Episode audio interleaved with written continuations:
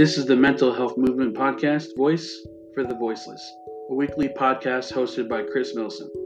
A podcast to help break the stigma of mental health and to remind everyone that it is okay to be not okay, and to remind those that they are never alone. Please also note that Chris is not a psychologist or psychiatrist and is speaking from research and experiences.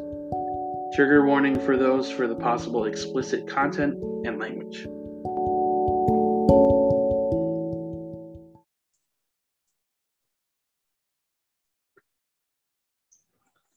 Everyone. Welcome to another episode of the Mental Health Movement Podcast, Voice for the Voiceless. Today, we have a very special guest, someone I've known for well over 20 years now, and is here to talk about mental health and what it means to her one of my best friends and fellow warrior, Victoria. How are you, Victoria? I'm doing really well. How are you? I'm doing good. It Thank you. so fucking nice to see you. it's nice seeing you too. it's been what since December? Yeah. So I feel like it's always nice catching up with you. always feels like a year since I've seen I know, but then it's weird because even though it feels like that, we always just catch up with each other Right, right, yeah. then and there. It's like, okay, so what happened? you. How's everything going? It's just great when you have a friend like that, Yeah. you know? Yeah, I can't believe I've known you 20 years. I can't believe that either. I was thinking about it before I uh, started recording. I'm like, how the hell have I known you for 20 years? I know, and it's crazy. And know. I'm so grateful that you're still in my life. and it's crazy because in the beginning, I didn't like you. Right. She hated me, guys. She I did. me. I was a cold hard bitch back in ninth grade. I was like, I hate everybody. but now it's like now he's my best friend. We talk like I try to talk to you as much as I yeah, can too. we talk you know? almost every day. yeah, I yeah. fucking love it. By the way, I want to tell you that. Um, thank you again for coming on. Yeah. Um, just wanted to get you on here, talk a little bit about mental health, ask you a couple questions, you know, just kind of, Shooting the breeze. yeah, shooting the breeze, shooting the shit, day. you know, however, uh, however you want to say it. Cool. Um, so I guess let's start with the easiest question. Uh, what does mental health mean to Victoria? What does it mean to you? Mental health meaning to me is just pretty much like trying to make sure I'm okay. You know, like for me, yeah, it's such you have great questions. I just like still trying to process it. It's just something for me that I want to grow with. It's something I want to get better with Right. because there's always going to be struggles in your life, always things that you're dealing with. So Mhm. it's like I want to make sure my mental health is in check so that way I can help others, you know? And mental health in general is just an amazing thing to try to work on. Right. Because like you said in your previous podcast, you know, before nobody really cared about it. Yeah. But now when you go to the doctors, like they're asking you about your mental health. Mhm. And it's an amazing thing because not a lot of people cared about that. Right. So I just feel like it's something that just needs done nowadays. You know, I feel like if people work on their mental health, I feel like things would be a lot better with the world, you know? Yeah. Um, I feel like in today's society, it's definitely, it's good to know that there are so many people trying to work for that cause. And Yeah.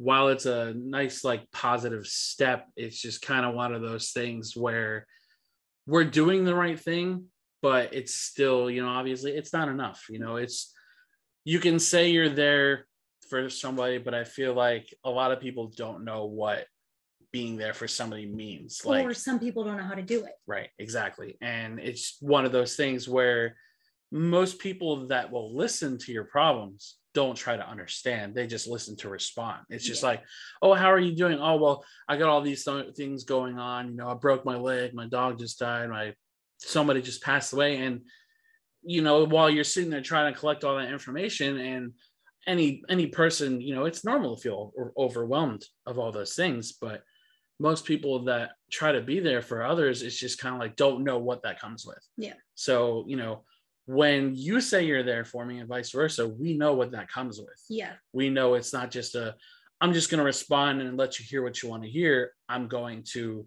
you know walk in your shoes and see how you're dealing with something and then then respond Exactly. Like process it and Yeah. just understand, like, oh, hey, I'm not going to just spit out and be like, oh, just breathe. You're fine. You're going to get through it. You know, like right it's just one of those things where we understand each other, where it's like, okay, this is what's going on. How can I help you? yeah And instead of being like, oh, just breathe, I hate that. Even though I have it tattooed, I'm looking at my wrong one. Even though I have it tattooed on me, people Right. are always like, oh, Lou, just breathe.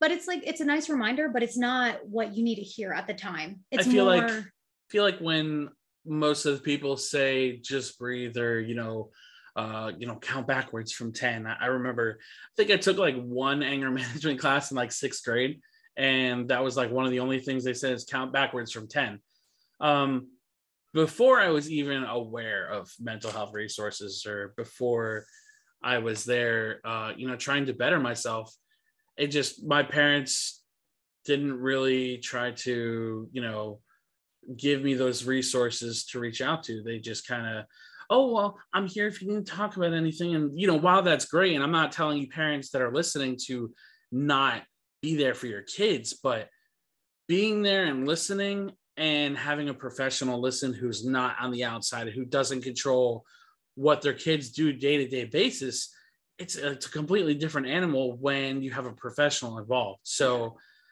it's it's nice to see society work its way into the right direction yeah i totally agree and it's great that it's starting to become normalized right. i feel too mm-hmm. where it's not just oh you know you're a schizophrenia person like you need a therapist you know it's like anybody nowadays it's right. like oh hey you're dealing with something let's try to help you like i love that right so and I, you know it's going through music it's kind of going through schools i mean yeah. obviously when we were going through school, it was just guidance counselor, right. but it wasn't like really. And a guidance counselor, they're they're great resources. Yeah. You know, I know some really really good guidance counselors from when I was growing up, but guidance counselors just kind of they're on the entry level of the actual people who are getting paid to give a diagnosis, getting paid to prescribe medicine if if you need that. You know i'm i'm very against medicine but some people need it you know and that's me.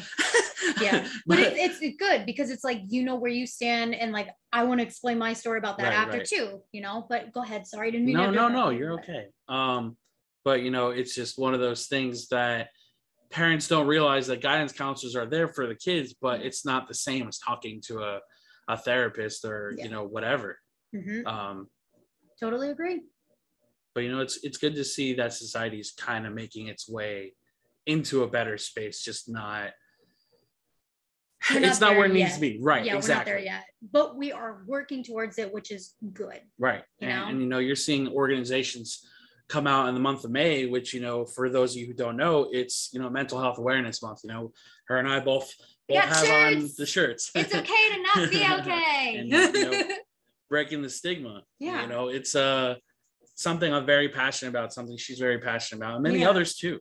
And it's, it's, something to be passionate about right. because it's like we I feel like we're good people that we want to help others. Mm-hmm. Obviously, look at Chris. He's doing all these amazing things. I know I'm going to brag about you right now, but he's doing all these amazing things that are trying to help all of us, right. you know? And it's just really nice to see that and have that. Yeah. So again, that's why I just I fucking love you, man. great. I love you too.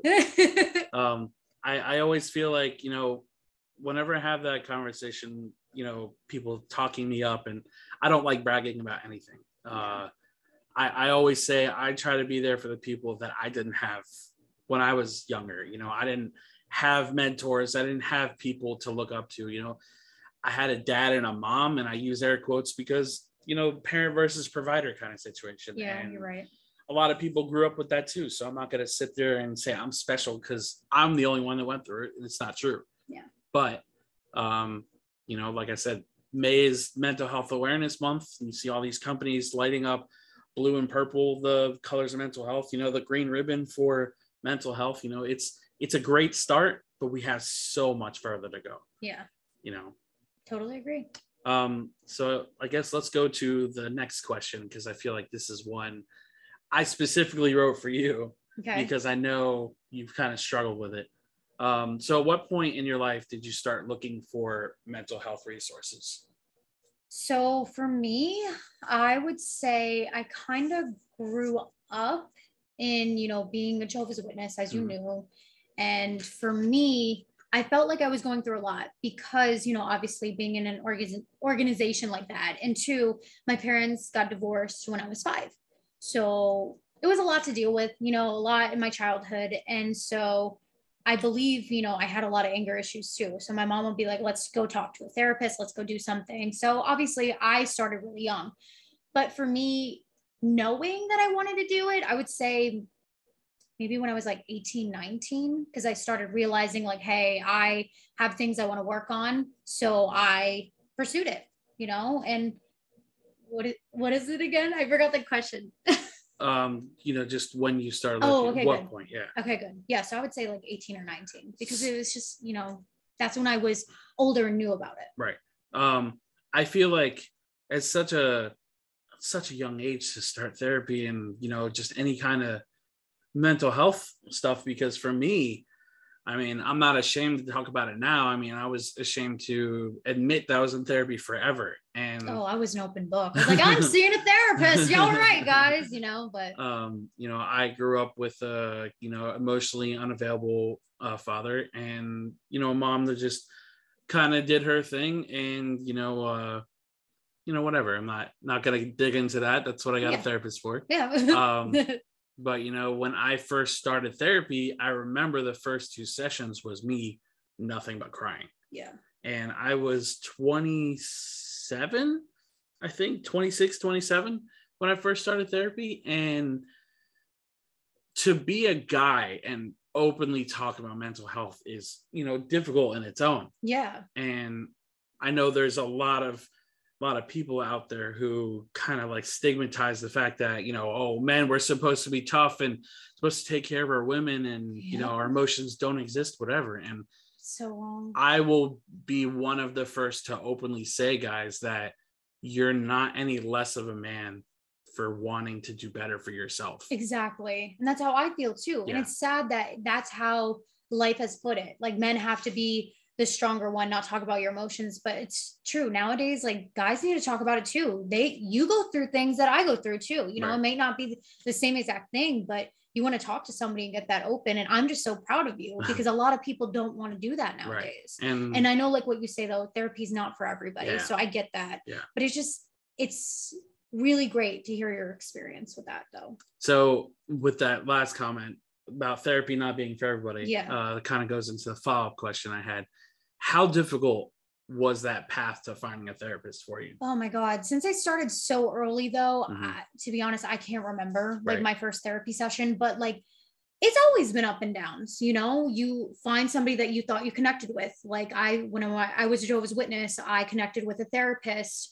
Um, and I thought everything was great. She really helped me. But when I was about 21, 20, I got disfellowshipped. So she was like, sorry, um, I can't talk to you anymore. And I'm not trying to bash on the religion or anything like that, but you know, anybody that's a Jehovah's Witness can't talk to me. So that's why half my mem- my family members don't talk to me. So it was really difficult because I felt like she was a genuine therapist that helped me out. And then it was like, oh fuck, like I'm all alone in the world now. What the hell do I do?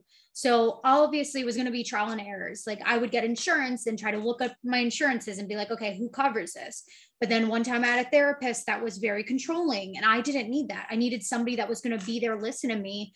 And I remember clear to this day, I told her I was really proud of myself for standing my like up to myself at my job. Mhm. And she's like, What? Why would you do that? That's terrible. You need to do it this way. And I said, Bitch, no, I don't.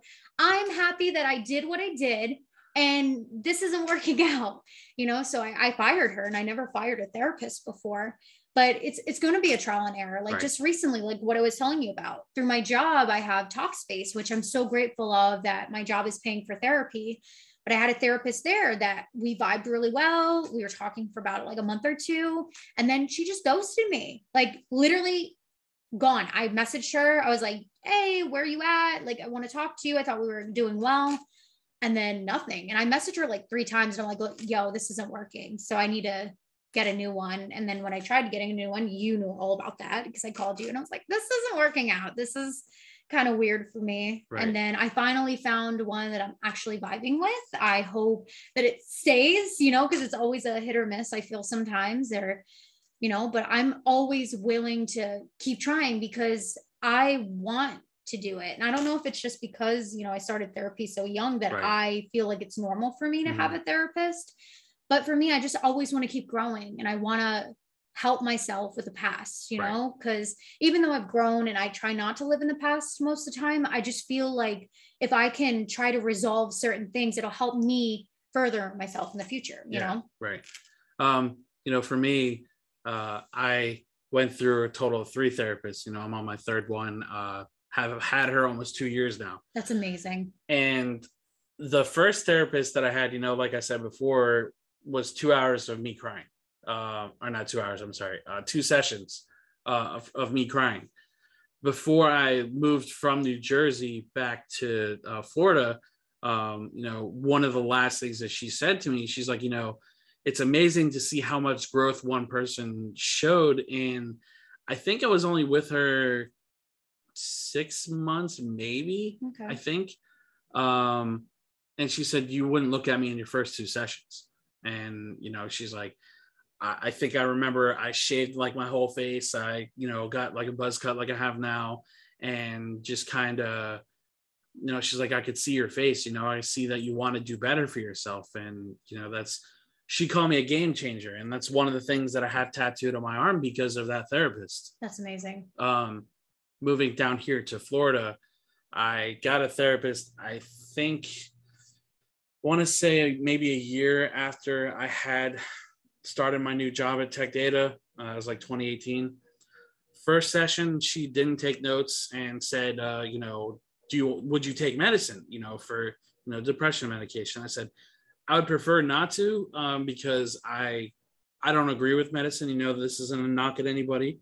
Yeah, no, Um, not at all. And then she just kind of i don't want to say manipulated me the, her response but she basically said uh, you know if you had diabetes or high blood pressure you would take medicine because you need it for your health so the second session uh, had my first anxiety attack uh, she cut me off mid-sentence and me venting Oh shit, I remember this. Yeah. Holy shit. and That's fucked up. yeah That's really fucked up. and she basically said oh well that's all the time we have right now No, no, no, you don't fucking do that shit. I had a similar experience, except I kind of cut her off right because my therapist that I had at the time, very nice, Mhm. but she was more like, "Oh, you're doing great. Just continue to breathe, keep going." And I'm like, "Anything else? Anything else you want to say?"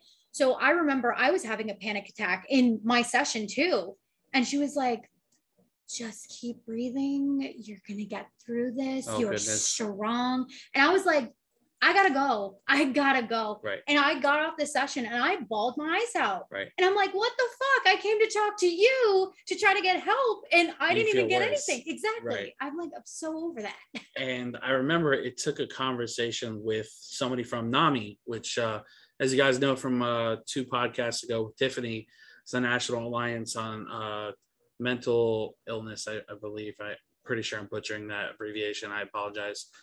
Um, and I asked him, I said, you know, I had a really bad experience with a therapist, and it's kind of made me giving up on trying to, you know, do better for myself and, uh, you know, improve my life. And I asked him, like, how would I go about looking for another therapist? I don't know where to start. Yeah. And the first thing that he said was, you know, every therapist that you come across, you know, you ask questions, you ask them what techniques they use to uh, to help people heal, and you got to know that you control the pace to every session. And I say that to everybody because it sticks to the back of my head that therapy is not for everybody Yeah. but therapy helps for the people willing to put in the work for therapy. that's true. Um, for a lot of you who may listen that are skeptic about therapy, I'm not here to push you on it. Me either. I'm here to tell you that I am coming from a place who used to be severely bitter, uh, very depressed all the time. Not to say I don't have my episodes, you know. Of course, we're only human. right Yeah. and it has helped me grow into the person that I am today. Um, I'm, I'm not gonna brag on anything that I've done because I don't I don't want to. I know. But Um, let me just say, as a friend of being with you for 20 years, like I'm bragging for you. Like he's doing fucking amazing. He really is. Like, like you need this, okay? You need this. You're doing amazing. You really are. I appreciate you so Oh, much. Of course, I appreciate you. Um, so I guess my uh, question after that one for you, what's the most important lesson that you yourself has learned from therapy? Important lesson maybe like trying to talk about something and maybe trying to get the answer and letting it go. Right. you know because it's mm-hmm. like sometimes when you talk about it you still hold on to You it. harp on it. exactly. Mm-hmm. And it's like oh well i talked about it but i still want to think about it. I want to do this. Like for me i've learned to okay this is what happened and I need to try to let it go. Mhm. Obviously, nothing like traumatic or anything like that. I'll just give a for instance, like, oh shit, something hit the storm or hit the fan at work. And I was really upset about that. And I talked to my therapist, you know, and I'm like, okay, this was the reason this happened. Let me try to move on from this. I need to take that thought out of my mind instead of being like, oh my God, everybody hates me. Oh my God, you know, like I need to be like, okay, I talked to my therapist. I heard it out loud. I know what I need to do. And I'm going to move on from it. Right. Letting things go is so fucking hard Yeah. because I I hold on to it and you know me. Like I care so deeply about what people think about me or anything and I fucking hate it. I fucking hate it because it's affecting me as a person. Right. But now I'm learning through therapy and Mhm. you know just everyday life and getting older because I'm gonna be 30. I'm getting old. I'm 85, but you know it's just you gotta let some shit go, Right. Because some of it doesn't matter. Yeah. Like, do people in your life are they gonna really be there all the time? Like, do these people really affect you? Where it's like, okay, yeah, like you work with them and shit like that, but it's not like you have to be with them outside of work or you know like if you go on vacation you're not going to see them all the time or you know even like you know what i mean like those for instance Right. it's not like you need a harp on that Yeah. And, and I feel like, you know, the, the most important part of that is letting things go. Uh, something for me that has probably been the hardest part of my therapy sessions is focusing on one piece of like, so, okay. For my for my therapy sessions, I like to balance out my positives and negatives. I have a little notebook for every session that I do. that's Um, awesome things that go on through my week uh, throughout my week uh, or month um, depending on when i schedule my my sessions and when i finally start talking about them you know i'll, I'll spend like 30 minutes on one bulletin and it pisses me off because I, I'm, I'm like her in the sense of caring about stuff too much. Yeah. and i don't like having a bad relationship and that's parents friends whoever. Me too. So, you know, if it's, for instance, you know, just to give you guys a little insight, if it's like one of the people who has blocked me or walked out of my life in the last year, I focus on that for an entire month before I talked to a therapist because I could talk to my friends, I could talk to her, whoever else about it, but it doesn't take away the fact that that person left. Yeah. Um, but what has helped me is the tools that my therapist has given me to get through uh, all of all of these things that I focus on every session. Um, like she said, once you learn to start letting go of those things, everything about the healing process starts flowing a lot smoother. Yeah. So whenever you guys start walking this journey, you know, whether it's if you don't like therapy, you know, whether it's talking to a friend or talking to a mentor, whatever it is, or even talking out loud sometimes i feel helps yeah. yeah, absolutely. When you start addressing those problems one at a time, everything just kind of starts coming together. And the goal that you have in mind is finally sh- uh, showing a clear path. So Mhm. I definitely think that's a really, really important lesson uh, is letting things go for sure. yeah i totally agree Um, Ugh. so one of the most important parts of mental health for me is self-care. Um, I've tried to make it a point to bring it up every podcast, and I like pe- picking people's brains about it because everybody's different. Everybody approaches self-care a lot differently. Um, so what what are some uh, forms of self-care that you practice uh, before or after work during the week? um i need to get better at that people just letting you know i'm not gonna lie to you um i always put others first like we talked about but i'm getting to the point where i'm trying to put me first so my thing is i could do better Mhm. is like taking care of myself is maybe like trying to exercise maybe like hula hooping or just going on a walk or something like that but i feel like personally for me after a long day of work you know because you know that technician i'm always on my feet there's you know crazy cases that happen most of the time I'm like, I just need a zonk out. Like I like to just lay on my couch, grab my cat Colby, watch a good movie, have my husband next to me, and just be like, yes, this is a great day. But it's like, I need to do better than that. I need to try to focus on something that's going to help me feel better. right. So my thing was back in the day, I loved scrapbooking. I loved it. I would spend hours on like one section and it just putting it all together. But obviously hobbies cost money.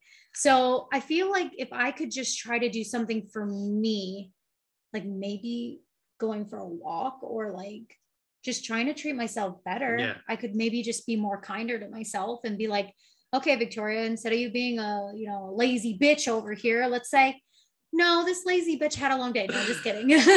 no, but just being nicer to myself, you know? At the end of the day, being like, look, you had a fucking horrible day, or you had an amazing day at work. Let's look at the positives from that. And maybe self self-care could be Self-talk. yeah, positive, Positive for me because yeah. I'm always negative to myself. It's so annoying. Why do we fucking do that? Stop doing it. Stop doing it. Stop doing it. I can't. I can't do it.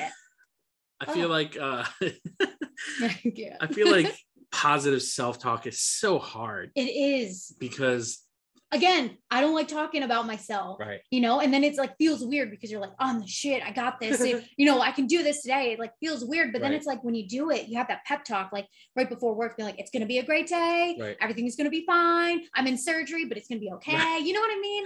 Getting yourself ready for the day, It's and then it's like and then when you do, it's like shit goes down. You're like, I'm I'm not this doing is well. this is fine. This, This is fine. It's like you're in the room with a fire. Everything's fine. This- Everything's okay. This is fine. This is fine. it's fine. This is my life now. It's fine. Oh, my car just got broken too. This is this is You know, it's fine. You know, it's, it's fine. I hate that shit. I hate it. um I I- you know with the positive self-talk um you know growing up uh, I was I was bullied a lot um I didn't talk about it really to anybody. Uh few people who knew me back then kind of knew about it but I always kept that shit to myself cuz you know again being stigmatized as a man uh we don't talk about being bullied. You know uh we Don't talk about feelings. we are looked at as weak and you know whatever. I, I was called every name in the book. I was insulted. Shit i was insulted by my parents. That's um, upsetting. and you know it's it helped me grow into the person that i am now and it's helped me learn how to talk to people but that's not to say that those instances didn't hurt Of course. um you know you guys all know bullying isn't cool no. I don't um understand why people fucking do that shit. And I know it's because insecurities and stuff, but why? Why would you do that to somebody else? right I will never stand for that. yeah um i just when you've been bullied that self uh you know positive self-talk is so hard because when you try to hype yourself up about something and you know in your past something has gone wrong uh similar situation it's hard to constantly remind yourself like hey we've gone through this before and it didn't end well the last time. So instead of going this is going to happen again you know we could always try and fix our wording like it might happen again but let's not think Yeah. about it happening again let's think of what Maybe a different outcome. right You know. what doors is this going to open if uh say you go for a job interview Yeah. and you know you have your foot in the door here and you th- you think the um, interview went really well and you think you're going to get it and then we have that habit of getting ourselves so excited that Yeah. When we think we got the job you get that call and be like hey you went with somebody else and then you're down in the dumps again Of course. so i feel like instead of instead of the the famous let's hype ourselves up and be really excited about it let's Just, just be, be like practical. right Yeah. um if this doesn't happen at least i tried or exactly. Or I gave it my all. right You know, I did the best that I could do, and I'm proud of that. exactly and that's something we just need to practice more every day like you are enough You are fucking enough. and one of my favorite things that i have written on my desk under my monitor right behind the left monitor um, and it says uh, you are better than your thoughts Yes. and it's something that I have taped to my monitor because it's something I need to remind myself of every day. Because you know, like her and like many others, we live in our heads, and sometimes it's not the easiest uh, habit to break. You know, some people can just brush it off and be like, "Oh, gas is seventeen dollars a gallon now. Oh well, you know, at least I have a job." And it's just like you know, whatever. Yeah. Um, but some people like me be like, oh, $17, uh, 17 gallons, uh, Jesus, 17, uh, dollars a gallon. I can't talk.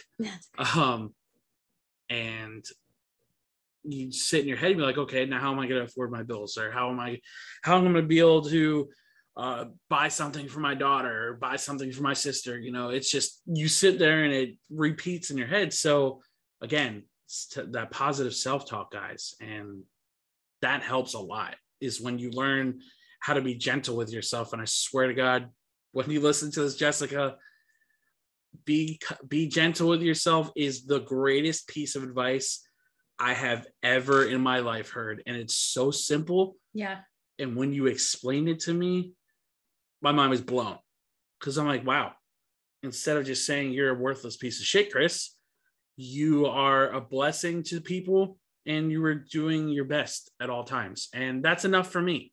That gets me by every day Yep. and you know if it helps somebody great um you know if if it doesn't reach a million people tomorrow that's fine those one two three four people that are listening or you know the people that'll tune into this take anything out of this be gentle with yourselves I'm going to say I've never heard anything like that. So thank you, Jessica, for letting Chris say that because it's amazing how you do it every podcast. Like Yeah. at the end, I love your quotes. I know we're going to get there, but I love that because it's true. Just being kinder to ourselves, being gentle with ourselves. We are all human. We make mistakes. We're going to, we're all in this together in a way. You know what I mean? We all live in this fucking world you know but we can make the best of it you know? Obviously like what we were just talking about instead of hyping ourselves up and be like oh you know let's be practical. Okay yeah gas fucking sucks right now. There it's it's insane. Yeah. it's even in jersey i think it's like 439 440 like same here. Right. But it's it's scary because it's like oh my god how am i going to do my job? But then i'm like i just do it right. you know? And it's like granted money is tight you know? Sometimes you have to put something on your credit card you don't want to but i always try to think okay victoria i will pay this off eventually and i'm doing everything i can Right. with that and i need gas Yeah. i need to fucking go to my job to make money right so some things you just have to do. And then at the end of the day, you know, if you have to put stuff on your credit cards because you need food or you need gas or anything like that, that's okay. Right. It's not like you're going out buying a Gucci bag, being like, I'm so fat, so I got Gucci. That just isn't even a word. You know what I mean? But it's oh like, oh my god the mean girls quote i love it can't, I can't. I swear, I'm like, this is why I feel so much more comfortable because I just feel like this is just us right now. Like it's amazing. it's so fetch It's fetch. Stop saying fetch. It's not gonna happen. oh my god okay if you could go back in time Mhm. What advice would you give to your younger self? Oh my God. younger self advice. I would be your sister is going to be your life. Your mother is your life. And even though like you're in the Jehovah's Witness thing, it's okay to not be. It's okay to be yourself. Because with me, I'm going to share with you guys, I'm bisexual or technically pansexual. You know, I, I don't really put a label on it because I talked to my therapist about that. She's like, why do you feel like you need to put a label? And I'm like, I just always thought I had to because being in that kind of religion, obviously it says, you know, oh, gay people, it's not, it's shunned against, like you can't do it and everything. So for me growing up, I felt like I had to hide that side from me. You know, like I thought growing up I was a lesbian because obviously girls with their sleepovers, that's like one of those younger days, guys, just letting you know with the girls and the sleepovers. But uh, just saying, like, you know, that's where mine started, where it was like, okay, I had those feelings towards women, but obviously because I was a Jehovah's Witness, I had to push that down. And by the time high school came, I was like, okay, I need to really get on this board. So I'd push the boy problems. So, and which was weird because I wasn't supposed to have boy issues, but that's a whole nother story for another time. But, you know, I would just say, hold on, you know, Right. keep going forward. Your sister is literally your life. You're gonna, as long as you have that good support, which when everybody left, I have my sister, I have my mother, and thank God I'm finally having my father too, like what we've been talking about. It just sucks because I really do want that relationship with my brother, Right. you know, and I will still try to achieve it, Mhm. but sometimes I, again, letting things go or just kind of accepting things for how it is Yeah. is something that I do need to work on. yeah. And I've gotten to know that though. Like as I've been getting older, I'm accepting things for how they are. And there was a, a quote or something that I read on Instagram that said, three things in my life that I realized is you're never going to get the answer you always wanted. You shouldn't, uh, like, maybe I can't remember the three because I have a terrible memory, but it pretty much went on the gist of being like, you have to understand that not everybody's going to like you. You're not going to get the answer you always wanted. And you need to accept, wow, I remembered. You need to have the, you know, accept the things for what they are. And you might not get the answer you want because me, I like closure. Right. I like to go over and be like, hey, what happened? You know, like I had friends in my life too that were my best friend, like so close friend. And then all of a sudden I get ditched. And I'm like, oh, hey, what happened? Like, can we talk about this? What did I do? Oh, no, everything's fine. Well, obviously not because you're not acting like my friend, you know, and it hurt. It fucking hurts when you think somebody is your close friend and they just fucking bail on you. So that was hard for me to be like okay i have to accept this because i'm not going to get the you know the closure that i need. Right. It still hurts to this day but it helps when you're like okay i've accepted this and i'm going to move on. So throughout that whole sentence um, there's a key word in there that i've talked about uh, several podcasts is acceptance yeah um, accepting things for the way that they are i feel is so important because all of my life for as long as I can remember. I lived for my father's validation. I tried to live chasing a relationship, uh, an unrealistic relationship with another family member. And it wasn't until maybe about five or six sessions ago that, you know, my therapist therapist just kind of like whispered, you have to accept people for the way that they are. So true. And when it comes to family, you know, I, I, use the word family so loosely because I, me personally, don't determine family as blood. Like, this is my family. And your mind too. And. There are so many friends of mine I consider more family than blood relatives. And, you know, I don't think people who share your blood necessarily mean that they're family to you. Yeah. Um, so those people that I've learned to try and accept the way that they are are either parents, grandparents, uh, aunts, uncles, whatever it is, and I'll never be good enough for everybody, but I'll always be good enough for me. Yes. And yes, that's like say that again. Say that fucking again. I need to register that in my brain. I need to. Yes. I'll never be good enough for everybody Buddy, else, but I'll be good enough be for, good me. for me. Yeah. That's like why is that so easy to like it's say so but you say. don't but we don't think about it right. like i can accept that yeah. you know but it's like as much as i've been getting older i feel like i'm getting wiser too so i feel like i'm finally processing that right. to be like you know what it sucks that not everybody wants to be my friend it sucks i can't make everyone happy but i need to understand that that's a part of me right and I can't let others affect how I want to be too. Right. I need to accept myself for how it is. If they don't like me, then they don't like me. Why exactly. do I why do I fucking care if people like me or not? I feel feel like as the you know the type of people that you and I are, um, I feel like trying to have everybody like you, trying to be friends with everybody, caring about everybody. I don't want to say yeah. It's exhausting. Very exhausting. Yep. And I don't want to say it's a downfall yeah. because it's not. You know, I I'm not ashamed of who I am as a person at all. Neither um, am I. If there's one thing about myself that I wish I could just snap my fingers and improve on is caring too much. Me too. But to also dig into that too is the amount of care that I have in my heart, I wouldn't change for the world. That's true. Because so that makes us unique. Right.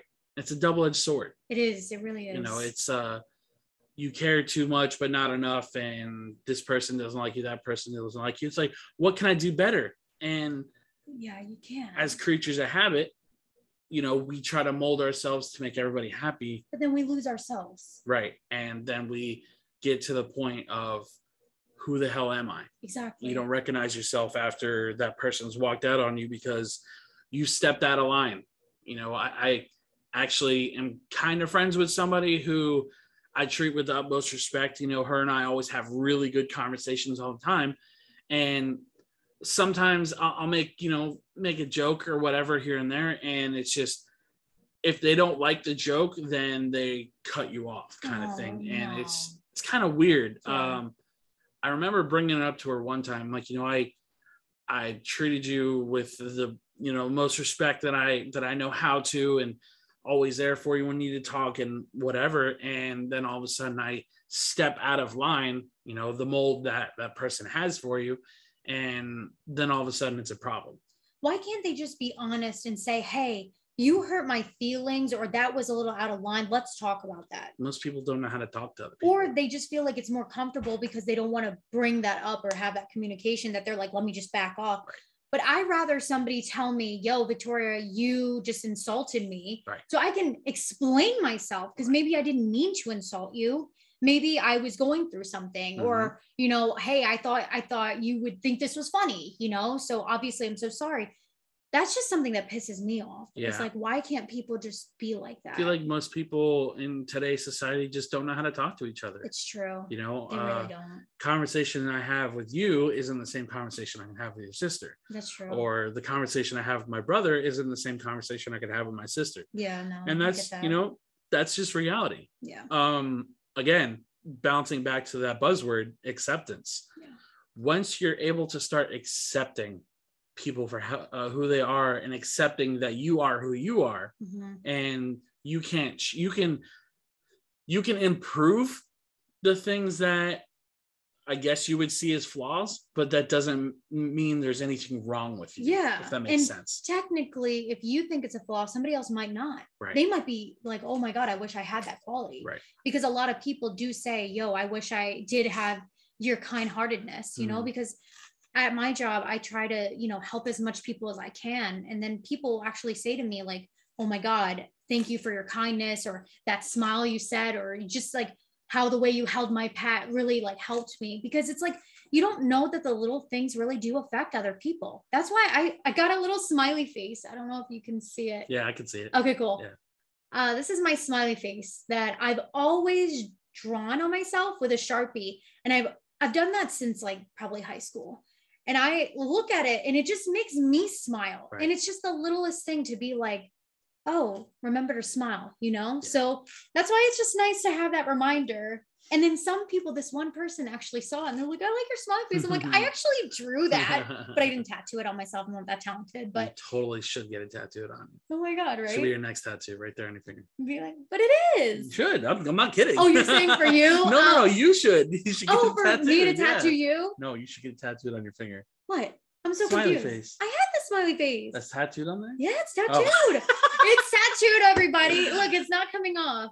I like, totally blanked on that That's I'm why I was so confused. I'm like, what are you talking about? And then yeah, I got my little my little uh thing. I, glasses. I haven't seen you since. i lost but my yeah. glasses I, I hear they are. They're, right.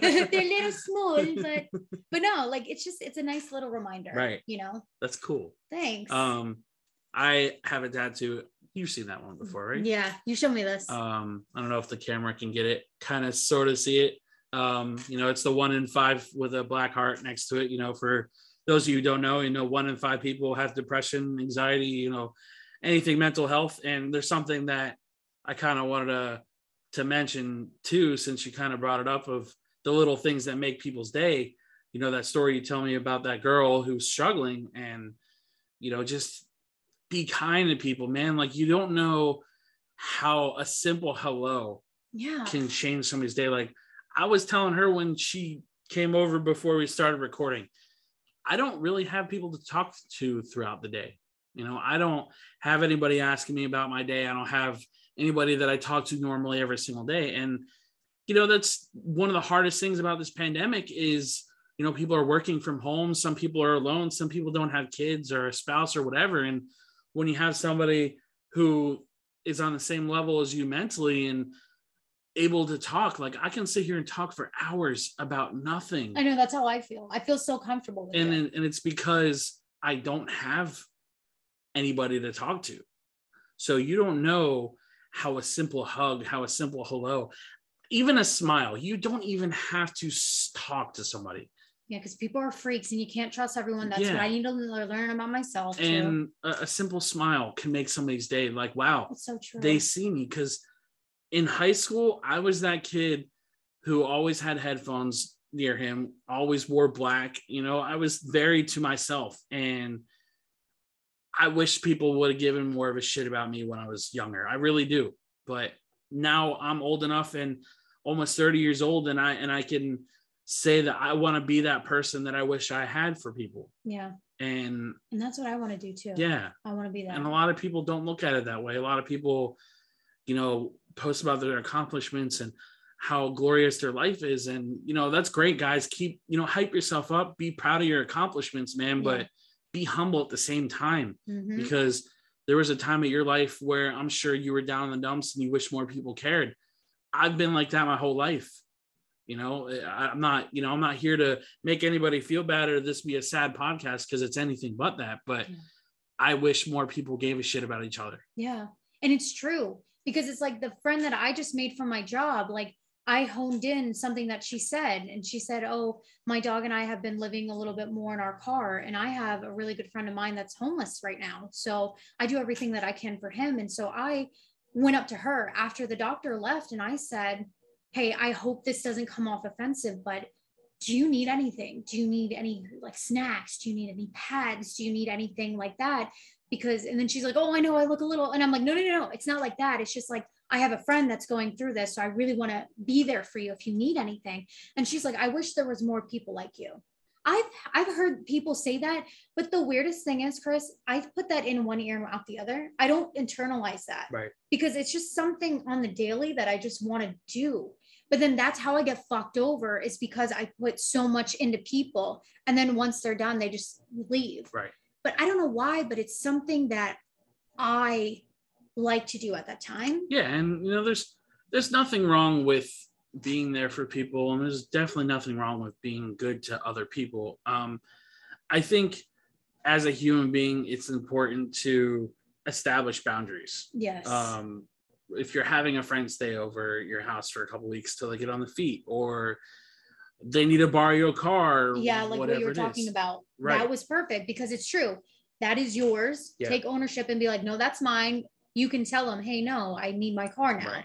I love that when you talked about it in your podcast. yeah and I listen to all of them. um and you know when once you establish boundaries with anybody you meet that can be parents too guys like boundaries aren't uh you know just for a certain person it's for everybody yeah. you know whether it's a good friend whether it's a sibling your your grandma your dad anybody guys You can even put boundaries on yourself. yeah to be like, okay, I know that I have this trait that I want to do this, but I think I shouldn't. So let me try, maybe trying to figure out why you want to do that Right. and maybe figuring out what you could do to replace that. Right. So that way you can have that boundary. You know, like I just, I don't know. exactly no It's no you're those- 100 100% Yeah. right Because Like- you can put boundaries on anything. like with with our vices you know i gambling eating drinking whatever phone it is time. right instead of wanting to be on your phone all the time because I feel like I'm addicted to my phone, but it's not my fault. Like, I, sorry, Daniel, if you are listening, whatever. But it's it's to the point where when I come home, I don't answer all my text messages because I'm at work the Yeah. whole day. So for me, I'm responding back to everybody, and these people that I've been talking to either are going through something, or it's my sister because I talk to her 24 seven.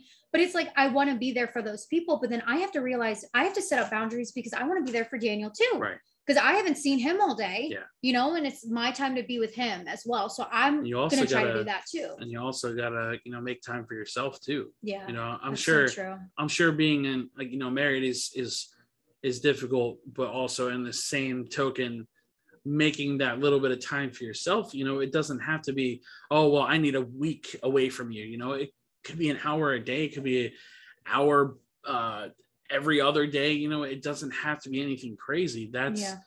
that's what a lot of people misunderstand about self-care is it doesn't mean going crazy and you know buck wild or whatever. It just means putting yourself first for however long you need if you had a bad day at work and you don't want to talk to anybody because you've been around people all day Yep. take that hour for yourself you know sit sit outside in, in nature go take a walk whatever you need to do And be by yourself in a room, Right. you know. And Yeah. if you need to scream in a pillow, fucking scream in a pillow. yeah and that's self-care too guys I yeah, mean, letting your emotions out. Right.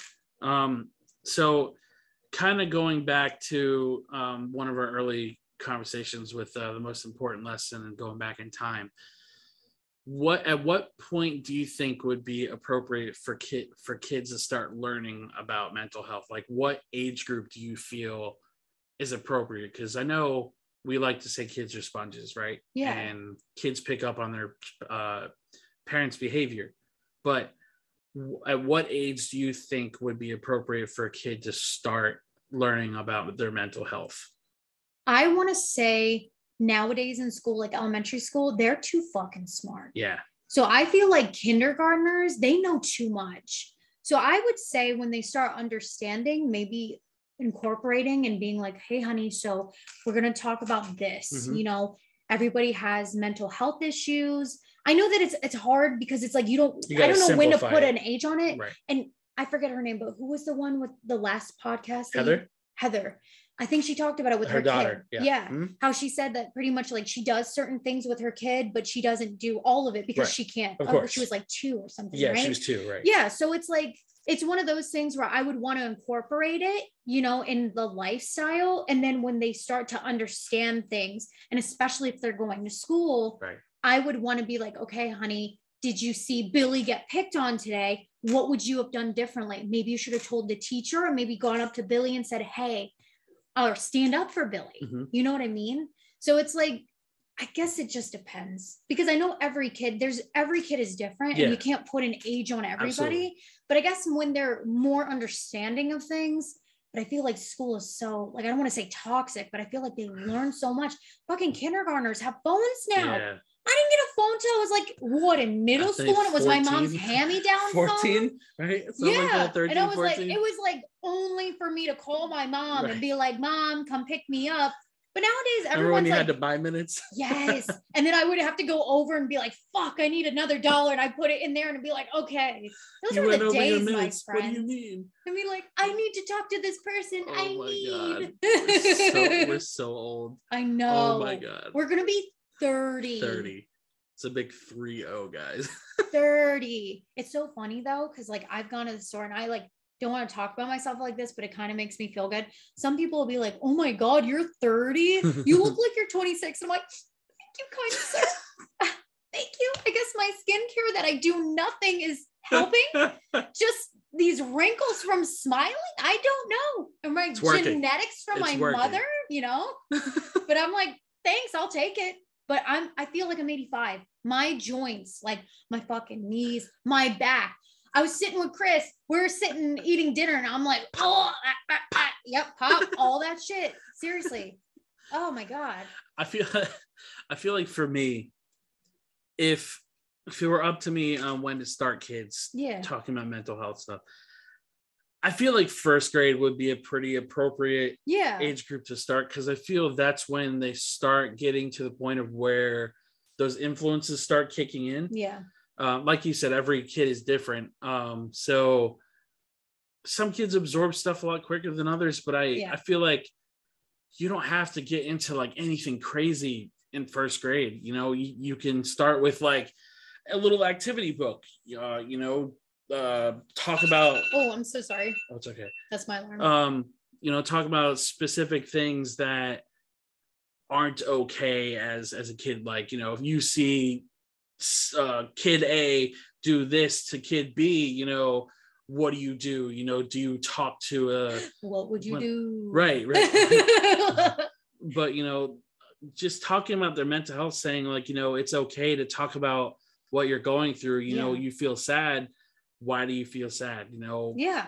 obviously i'm not telling you to put your kids in uh, therapy in first grade Oh, of course, no. But, get them familiarized right with it. You give know? them that self-awareness Yeah. you know like oh hey uh, you know I, I feel really sad today and i don't know why you know so and so stole my snack whatever you know it's kids are very uh what's the word impressionable yes. yeah Yeah. and they're very easy to influence you know they're they're like sponges you Mhm. know anything that you say to a kid they're going to pick up and they're going to say it to somebody else so Yeah. you tell your kids it's okay to talk about your feelings uh, to people you trust then that's the first step in creating a generation of kids that will do better than our generation did Yep. you know i i, I hate talking about it but it's something that I feel is always need to be brought up, and, and that's you know that's suicide. And while it's heartbreaking and it, it absolutely horrible that it happens, and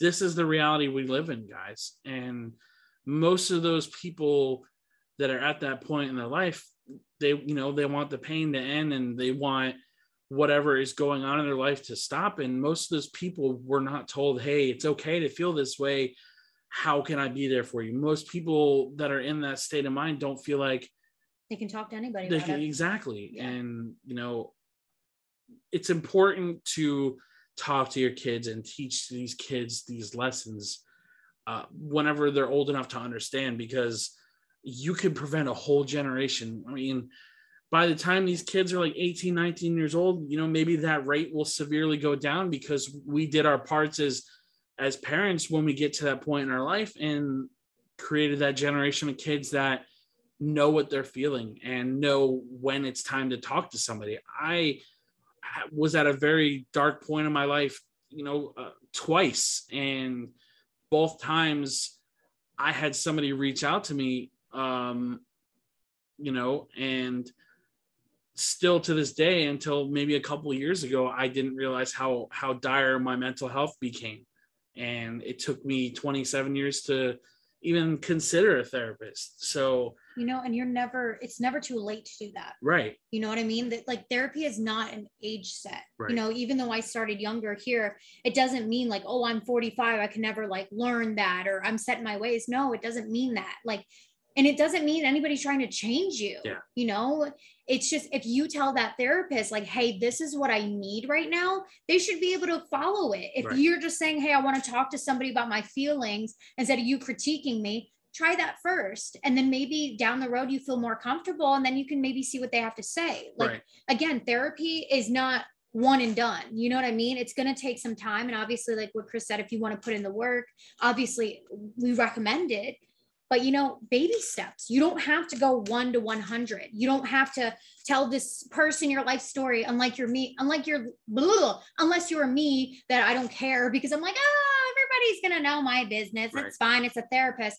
But sometimes you can do it at your own pace. Like chris said you do it at your own pace you put your little toe in the water you you know wiggle it around and be like okay it's a little you know warm. I feel comfortable to go in there and you do it. And then you start wanting to swim because you're going to feel comfortable in there right. you know? And that's all we want from you. We want the best for you. That's why chris does these podcasts because he wants to help you guys you know? And fuck i want to help you and i don't even know you. You know wherever you're from hi again it's so nice to meet you but we're fucking real people. And sorry, I'm, I'm a sailor. I'm going to say that again, but like we're real people out here that we, we just genuinely care. Yeah. You know, and we just want what's best for you. And you putting yourself and doing the self care just like 10 minutes or 30 minutes, like obviously I need to take my own medicine here and my advice with that, but I'm going to do it. You know, it's something I'm not going to beat myself up over, something that I know I need to work on. And granted, look at this. I'm on vacation for a week. That's self care because I knew I needed to be with my family and I'm here with my family, you know, and it's just, it's something you got to do, even though money's tight, even though something like that, you can do something for you. You deserve it. Please remember that you deserve it and you know just to just to kind of stress the message because I know it kind of got a little deep there for a second, but yeah, know, sorry. No, no, no, no. um, you know, just to stress this message to anybody who is listening, you know, you are not alone. Seriously, not alone. Um, it is okay to feel the way that you're feeling. Yeah.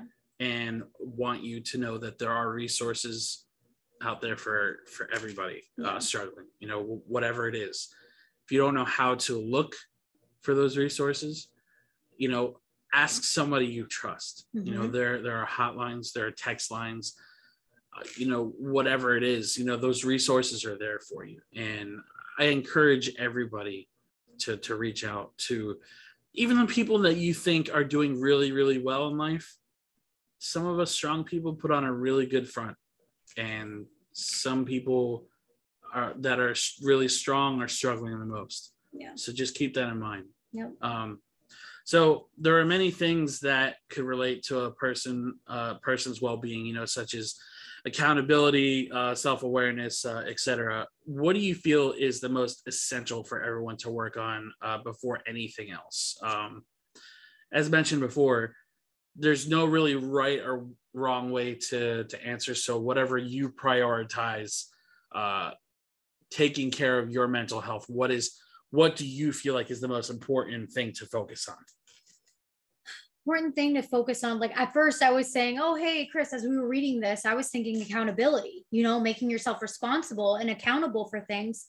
But now, after talking to you, like you said, self care, like that is really important because it's true. You can't help yourself or help others if you can't help yourself. Like that expression, like if you need to clean up your backyard, you know, but you go help everybody, but you're, you know what I mean? Yeah. I'm butchering that saying, but you know, I need to take care of myself first before I can help others. Can't pour from an empty cup. Exactly. And then the whole thing of if you're on an airplane and it's about to go down, put your mask over your face, then help your friend. You know what I mean?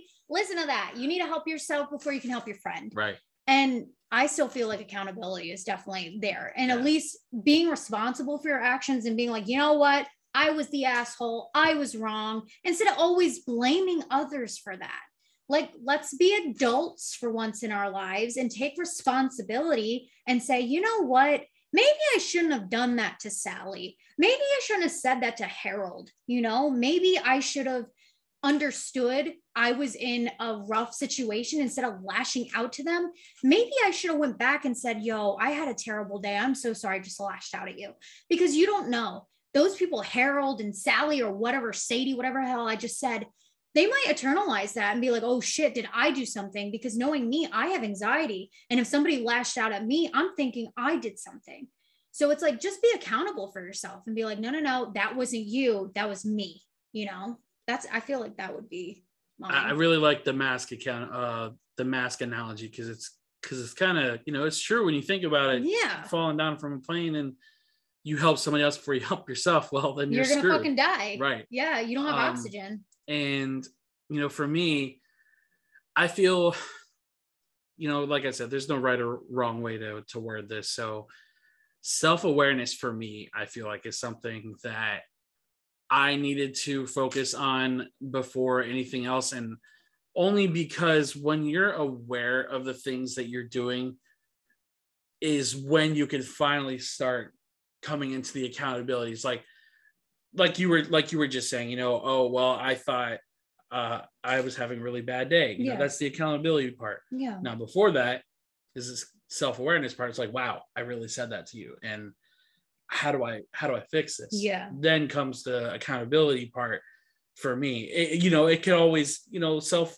self-awareness and accountability kind of go hand in hand with each other and feel like you could prioritize either one and still accomplish the same goal. Yeah. If that makes sense. Yeah, no, it does. And for me, I felt like it was a lot of self awareness uh, on this journey that I've been walking on because you know that self awareness comes comes with uh, you know realizing what your triggers are, realizing how you like to be talked to, how you like to be treated.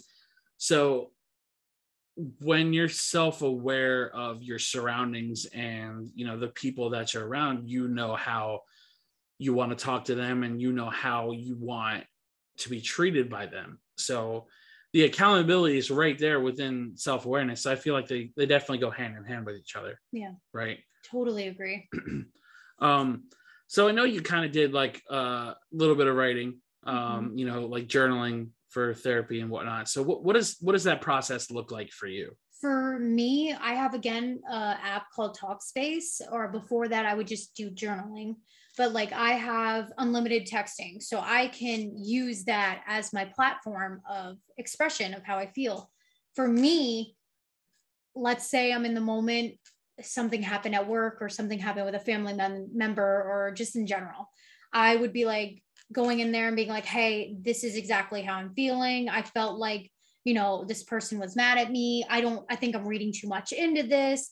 But then it got to the point where I would keep writing and then reading it again. I'd be like, but I know how to fix this. Right. You know, it was more like I was able to write it out and then figure it out by the end of it mm-hmm. and be like, okay, well, thanks for the talk, even though it was me just talking to myself, you know? Right.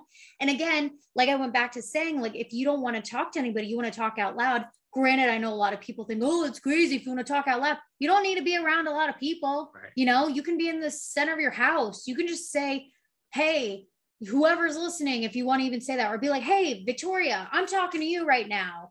This is how I'm feeling. And then just hearing yourself say it, sometimes you process it a lot better instead of in your brain, where your brain's going to lie to you and be like, oh my God, you're a big loser. Everybody hates you. Oh my God, you know? But if I say it out loud and be like, oh my God, everyone hates you. Do they really hate me though? Right. Is that my anxiety? Yeah.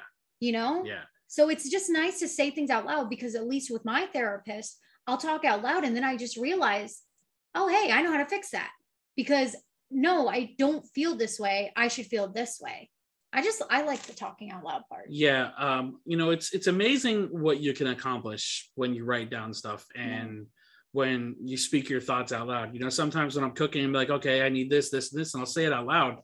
Um, when it comes to journaling for me, um, I, I definitely feel like there there's an art to journaling. Um, when I say that out loud, I know some people might kind of be like, "Well, what do you mean it's an art? You're just writing down words that are coming out of your head." No, you're expressing yourself. Right. There's Yeah. a there's a way that you journal. Mhm. You know, you can write down a couple words, and that could be your journal. You know, Yeah. um, for me with journaling, you know, I my therapist, you know, she she gave me the tool. I, I think I talked about it in a previous podcast. You know, called like the the um, compassionate observer um, or passionate observer, um, and basically it was a, a dialogue between you know the negative feelings or angry feelings that I was having and um, you know the the other you know the positive talk the positive self-talk uh, mind you and i would always end it with i love you Yeah, I fucking love that. and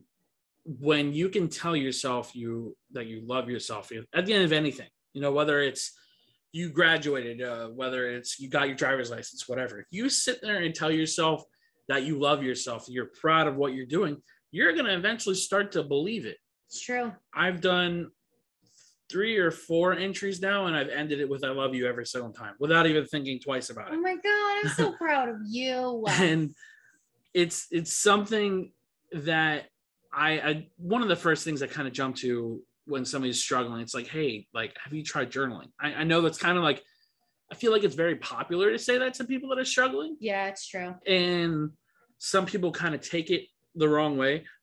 Um, I always try to stress like, hey, like, journaling has helped me, and it might not necessarily help you, but you can try and write buzzwords for yourself.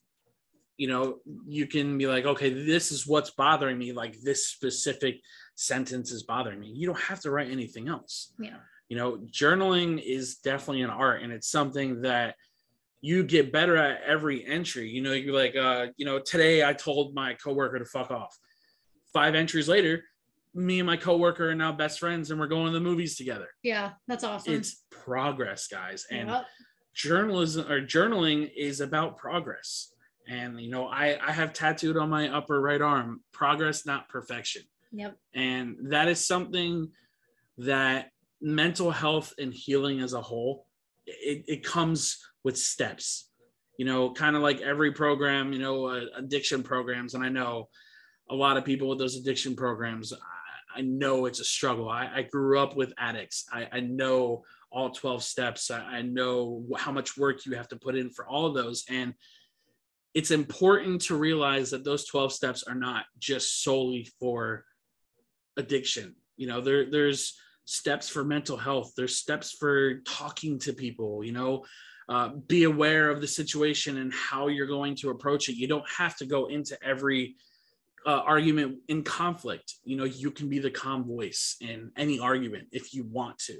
Mhm. You know, when too many people react to arguments in, in emotion and not think about it. And that's when uh, self awareness comes. That's when accountability comes. And it's like, wow, I pissed you off because I called you an asshole. hmm And then I just kept it going because you gave me that same energy. You don't have to give that same energy back. It's like, okay, I understand why you call me an asshole, but let's talk about it. Yeah. And again, how you talk to people and how you decide to heal. You know, there's going to be it's going to be a rocky road. I'm not going to sit here and say that No, it's easy healing, peasy. right? The healing process is not easy by any means. Yes. But again, so. You have to be willing to put in that work. You have to be willing to make that progress because that progress is not going to come to you without work. Exactly. Nothing comes to you in life for free, Yeah, you know? So it's like if you really want something, you're going to do it. yeah, Like, for instance, you really want a promotion at your job, you know, you're going to work your ass off. You're Right. really going to try the best you can. And then you finally get that promotion. That's awesome. That's exactly how it is with your mental health. Right. You know, okay, I really want to get some help. That's wonderful. You took the first step. Now the resources, Right. you know, or journaling or talking to a friend or talking out loud or just trying to figure out what works for you is the best way to go. And I know I would just want to talk on this subject really quick, but I know that like Chris said that he's not about medicine, which is the funny thing though. I wasn't either. I was against it so much.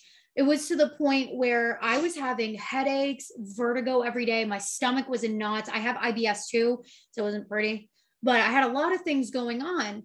And it just got to the point where I was talking to my doctor and I'm like, look, I just want to see if I can try medicinal marijuana. So that way I can see if that helps me. It did help a little bit.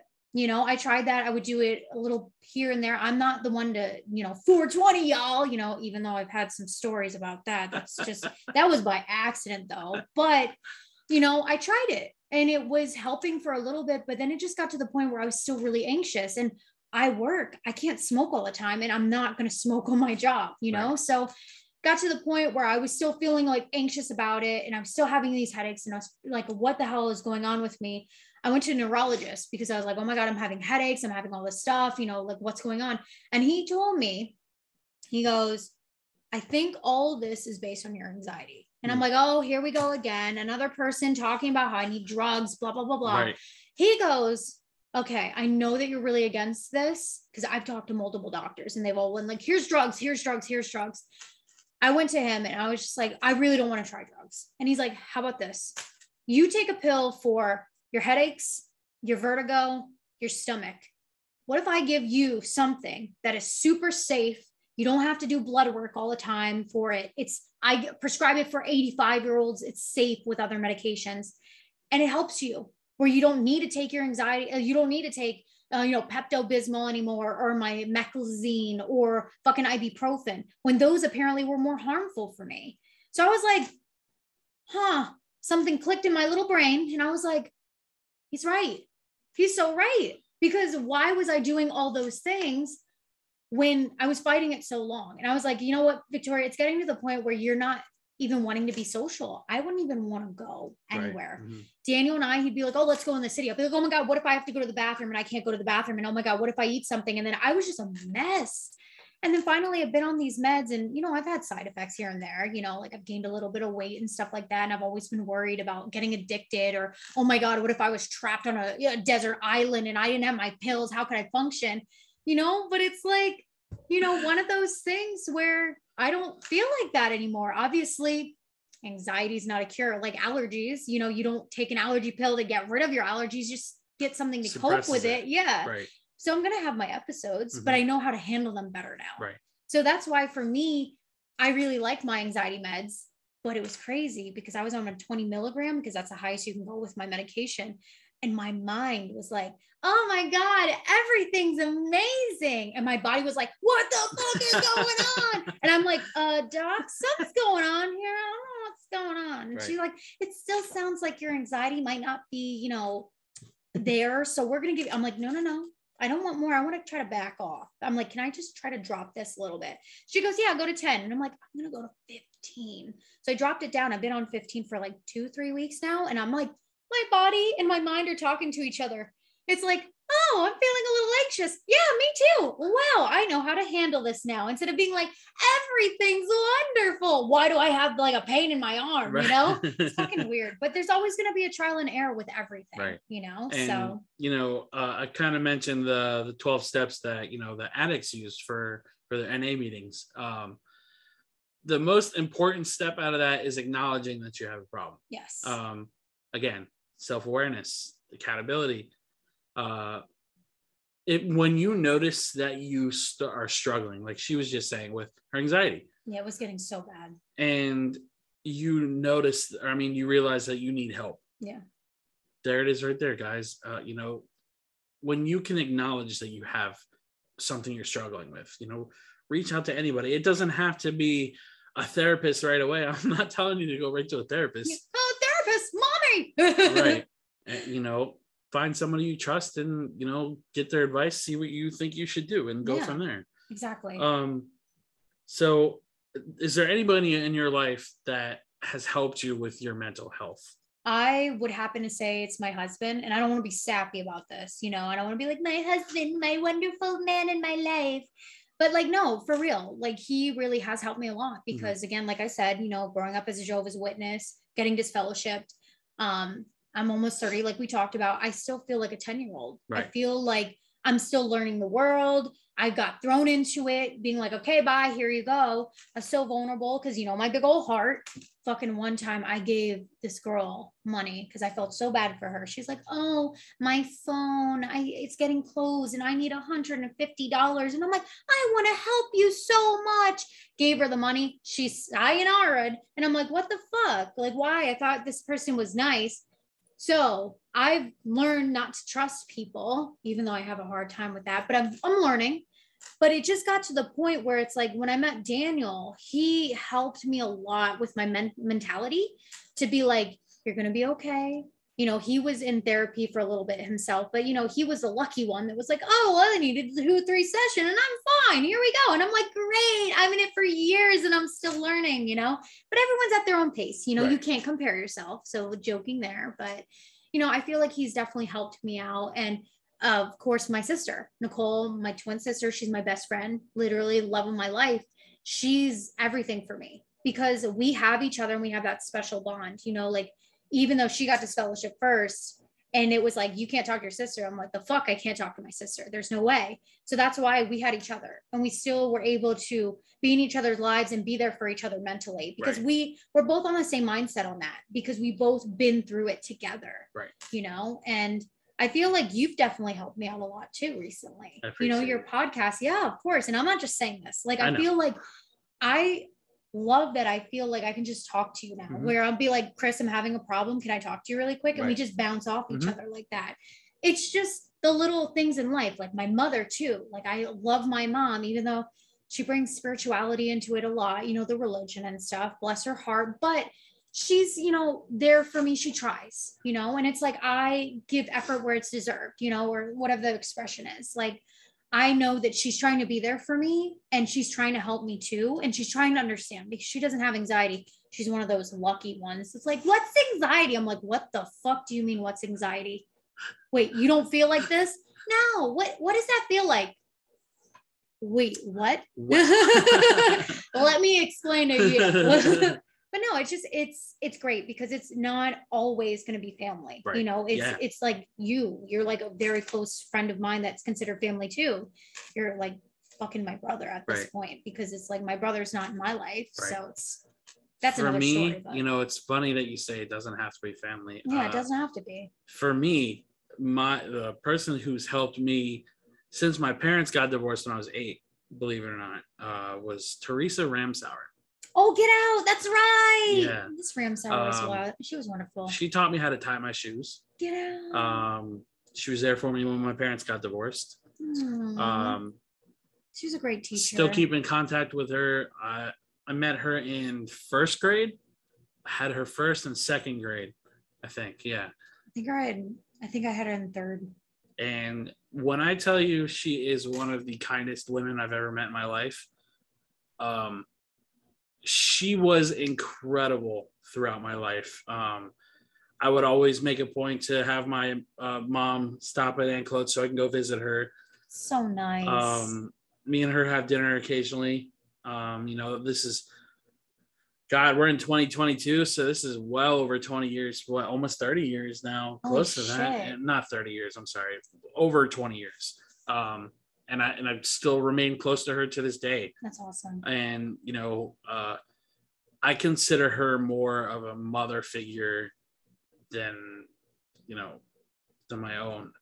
Uh, I didn't know that. I knew that you were close to her, but I didn't know that. That's yeah really and nice. just in terms of the lessons that she's taught me uh, in terms of being just such a wholehearted person to me uh just indescribable of um just how much of an impact she's had in my life um and then of course uh my my second mom uh cheryl uh she watched me grow up uh, again another person who was there for me when my parents got divorced uh, I'd, I'd go to her house at six o'clock in the morning asking if her kids were uh awake, able to play. Aww. Um, I remember one time I sat out in the middle of a rainstorm, I think at like seven o'clock in the morning, waiting for them to wake up, had a blanket over my head, waiting for them to wake up. Um, she was always there for me. Um, we haven't been really in contact over the last two years because you know life happens. You know the pandemic's been rough. Yeah. Um, but you know it it doesn't it doesn't have to be family. Yeah. You know, um, and those those people have been very essential to us guys. You know, like I like I tried to preach before, uh, just because they're blood related doesn't mean you have to call them family. Um, so I guess the the final question for you um, is kind of a kind of a big one, and like I said, you don't have to dig too deep on this one. Um, everyone has a trigger either they are or aren't aware of. Um, are there any that you have, and if you do have any triggers, how do you go about pr- approaching them? So, going over this, when we were talking about the questions and everything, I had no idea. Like, I feel like the worst person, but I was like, wait, what's a trigger to me? Like, I knew what triggers were, but I never stopped and said, what is a trigger to you? And I'm like, holy shit, that's an amazing question because I never thought about that.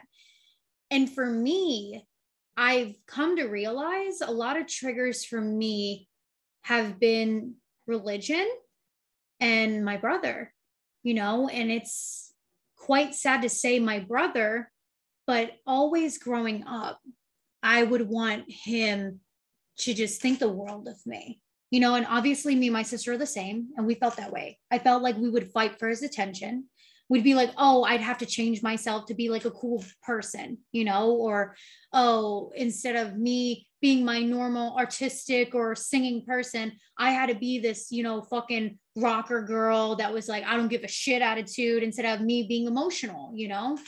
And to this day, sometimes when my brother calls me, I feel like, oh shit, what's going on? What does he need? Because he doesn't really call me just to talk shit, you know, shit the breeze or whatever that expression is.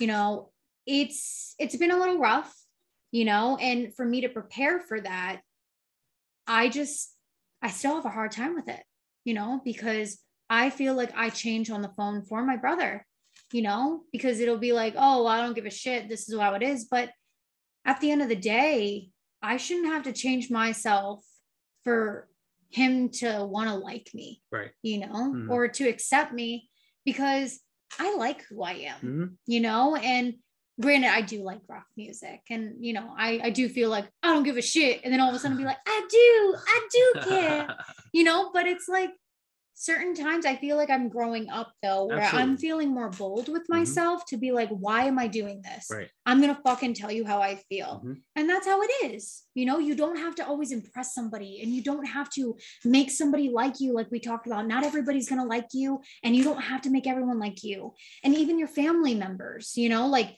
I want my brother to like me because he hangs out with other people and I feel jealous, you know? Sometimes I get really jealous about it because I want that relationship, but it is what it is. Again, accepting and learning, hey, I'm doing the best I can. It's on him. Yeah. And then speaking on religion, it's just a trigger to me because it was drilled in me. And again, I don't want to talk bad about Jehovah's Witnesses or anything like that, but it's one of those things where it was so drilled in me that I have no idea what I believe. Mm-hmm. You know, like I was just thinking about that. Somebody's like, "Oh, do you really believe in God?" And I'm like, I want to say yes, but I'm not sure because it was, "Oh my God, God and Jesus and this and this right, and right. this." You know, of course, like I wouldn't say yes, I believe in it, but do I really? Mm-hmm. You know, and it's just the best thing that came out of it was me, you know, obviously going door to door. It helped me communicate with people but there's a lot in that. Like I have abandonment issues from that, you know, being disfellowshipped and my family doesn't talk to me, you know, and I care about what people think. It stems from that too, because I always had to put others first. So I feel like I'm fucked up from it in a way, and I'm things I need to learn about. But obviously, I'm talking to my therapist about it. I'm going to learn it, you know, eventually. But I'm going to be kinder to myself, you know, about it and just know that I'm taking one step at a time about it. And what I would do to prepare for that, because sometimes my mom talks to me about religion, is I do listen to my mom, but I'm honest with my mom. And I say, Mom, do you want me to be honest with you about this answer? Or is this something that you really want me to talk about? Because I'm not going to sugarcoat anything. I'm going to tell you how it is. And I don't want you to be upset.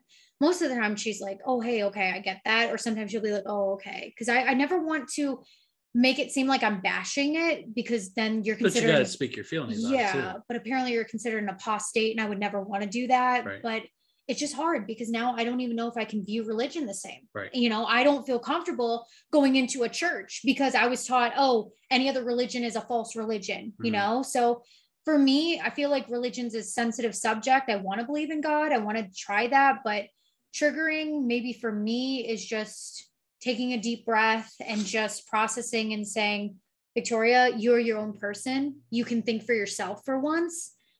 And if you want to do research, you're going to do research. Like if I really wanted to figure out like religion stuff, I would do it.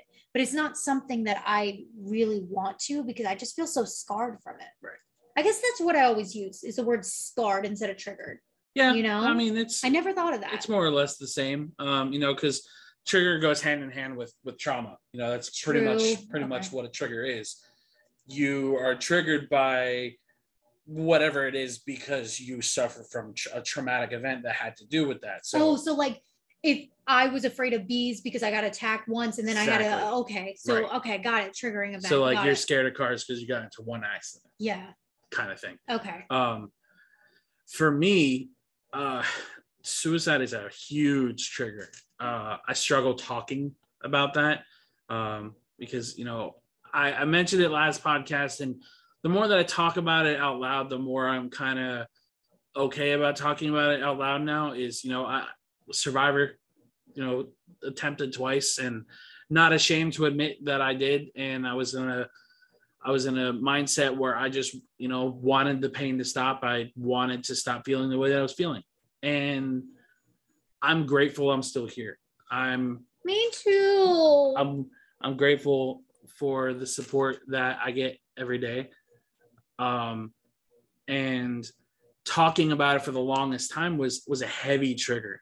No. I don't like the subject. I don't like people bashing uh people who You're have joking done about it. Yeah. Too. That's and not before I was emotionally intelligent enough to process those jokes, it stopped becoming funny and it started hitting me home because it's like, wait a minute, you're joking about something that I went through, something that it's not a joke. Right. It's not. And, you know, I was obviously we are all once kids and we all thought jokes back then were funny. You grew up in the 90s and you didn't have to worry about what you said and how you said to yeah, people. Yeah, it wasn't PC. And now that we're uh, in a in a state where we have to acknowledge that human beings are flawed and acknowledge that we all struggle and all go through something when you're able to finally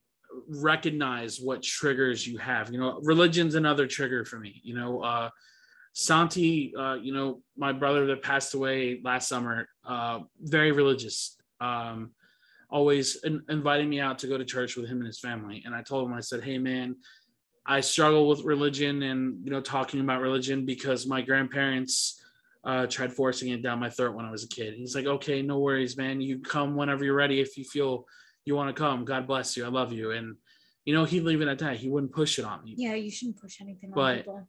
It was one of those things where the second I think about religion, I think about uh, oh well if you had tattoos you're going to hell uh, you know whatever else comes with that religion that my grandparents oh, are yeah or like oh my god if you're feeling like me bye you know oh, right. oh you're gonna burn in hell or something like that too because it's wrong but i think it's kind of cool though like learning about some of the religions that they're accepting of it mm-hmm. you know because it's like i feel like in a way they're growing too yeah but i feel like it depends on what religion yeah you know? i you know I, I feel like there's extremists on every on every piece of our lives you know whether it's a a religious extremist whether it's a political extremist whatever it is there's always going to be somebody that tries to drive the nail in, in every single point that they make and Trust me, I know about that. when you have a person who isn't that deep into religion or you know just kind of i'll send prayers your way but i'm not going to read you a bible verse kind of thing Yeah. and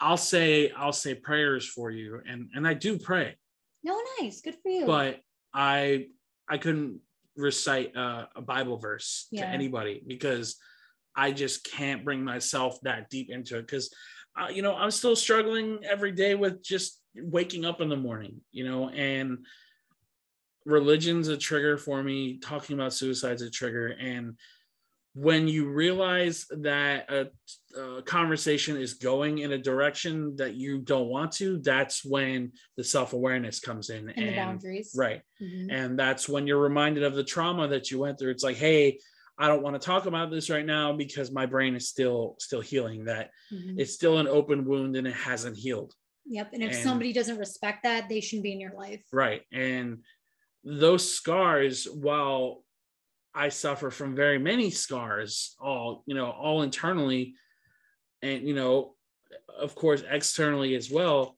um you know all wounds heal eventually and i hate using that word eventually because that's something that people have said to me my whole life i'm like oh yeah this will happen for you eventually you know and because we want it to heal now. Right. And people just need to realize that wounds will eventually heal. And just takes time. You have to be willing to put in the work to help close that wound. Mhm. You know, like like a like an open gash on your arm. You know, your body works together.